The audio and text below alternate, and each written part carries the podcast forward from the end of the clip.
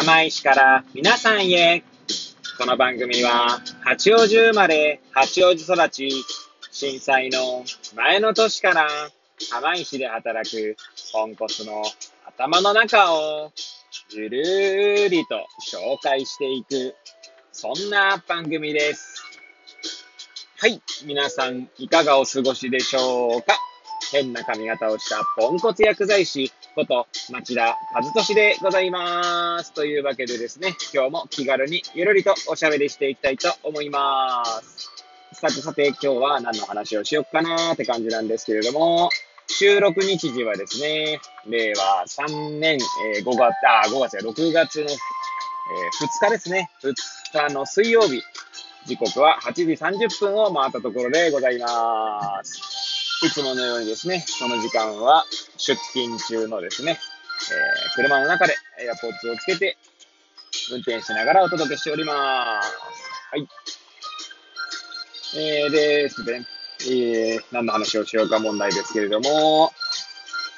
最近ですね、まあ暖かくなってきたってこともあってですね、えー、釜石ではですね、熊の目撃情報が、まあ、たくさんあります。はい、たくさんありますというか、たくさんね、えー、警報みたいな形でですね、まあ、アナウンスが、ね、あるんですけれども、まあ、それについてですね、えー、ちょっとね、思うところがありますので、えー、気軽に語っていきたいと思います。はい、もしよければ最後までお聞きいただければ幸いでございます。はい。いやーね、暖かくなってくるとですね、まあ、どうしてもですね、熊の、熊が、まあ、冬眠から目覚め、で、食べ物をですね、求めて、はい、来るんでしょうけれども、はい。まあ、うちの薬局のすぐそばでもですね、結構、まあ、住所的にはね、まあ、うん、熊が、熊が出ましたよ、みたいな、市内のね、放送はたくさんされていたんですけど、まあ、ここ最近はですね、うち、私が住んでいるところ、え釜石市の鵜住居町というところなんですけれども、本当に近所でですね、熊が目撃されております。はい。えー、この収録しているね、今朝もですね、実は、えー、まずですね、銃声の音ですね、猟友会の方々の銃声の音がですね、結構何発も、まあ、鳴り響きまして、で、まあ、その後にですね、まあ、熊の目撃情報がありましたと。はい。まあ、そういった放送がありましたね。いやー、あの、銃声の音がなかなか生々しくてですね、はい。で、まあ、いつもね、うちの娘なんかはですね、保育園に連れて行くときには、まあ、玄関を出てですね、まあ、駐車場すぐそこなんですけど、まず娘がですね、まあ、自分で行きたがるんですね。で、行った後にですね、その車の周辺にあるですね、石を拾うんですよ。はい。で、まあ、邪魔をしようもんならですね、えー、まあ、すねられてしまうので、そういうところもあってですね、まあ、なかなか、まあ、娘の思い通りにしているっていうところがあるんですが、あの、まあ、さすがにですね、今朝の場合はですね、まあ、熊がすぐそばで出ているっていうこともあってですね、まあ、一応で、そこを娘にですね、説明した上で、抱っこしてね、車まで行きましたね。はい。まあさすがにうちの娘今さんさいなんですけど、さんさいでもですね、まあその銃声の音が聞こえますから、何の音だろうねみたいな。熊さん、熊さん怖いねみたいな感じでですね、言うんですね。なんでですね、今日はあの、まあ、熊さんがね、会わないようにっていうことでですね、まあ、抱っこして素直に応じてくれました。はい。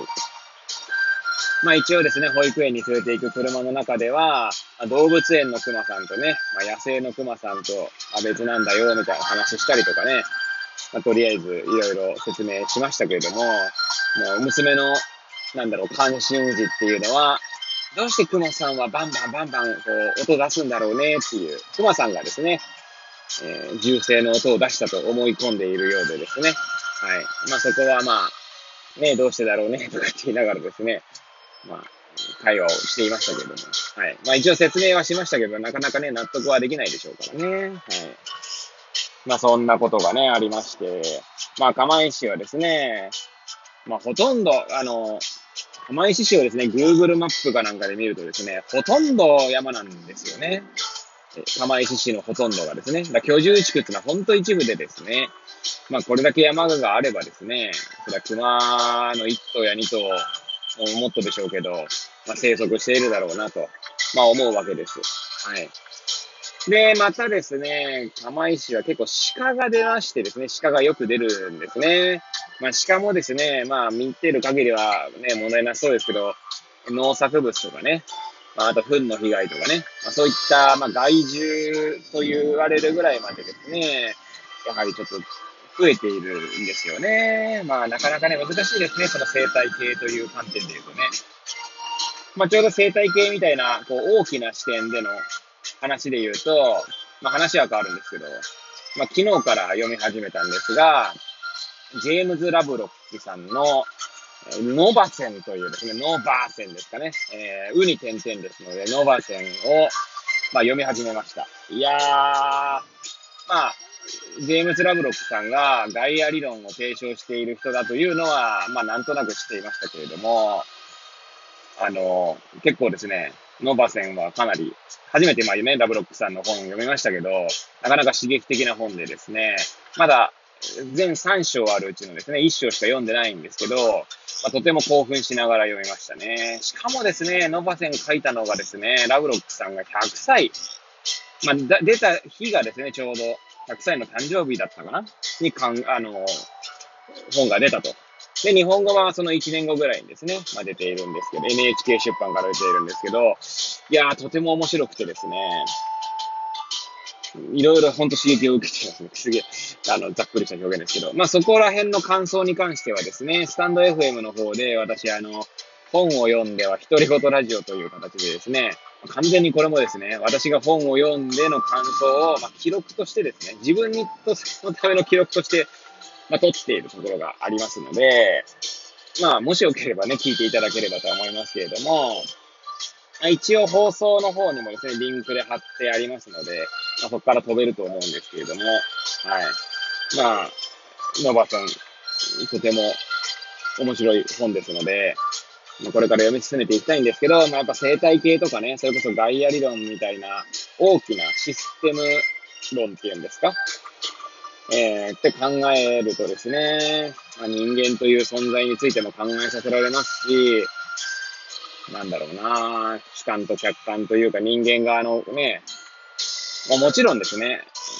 私は人間ですので人間側の意見はすごいわかるんですけど、まあ地球という大きな単位で見るとね、生態系みたいな感じで見ると人間の方がね、まあ、熊とかのその生態系にまあいろいろ影響を及ぼしているところもあるんでしょうから、はい。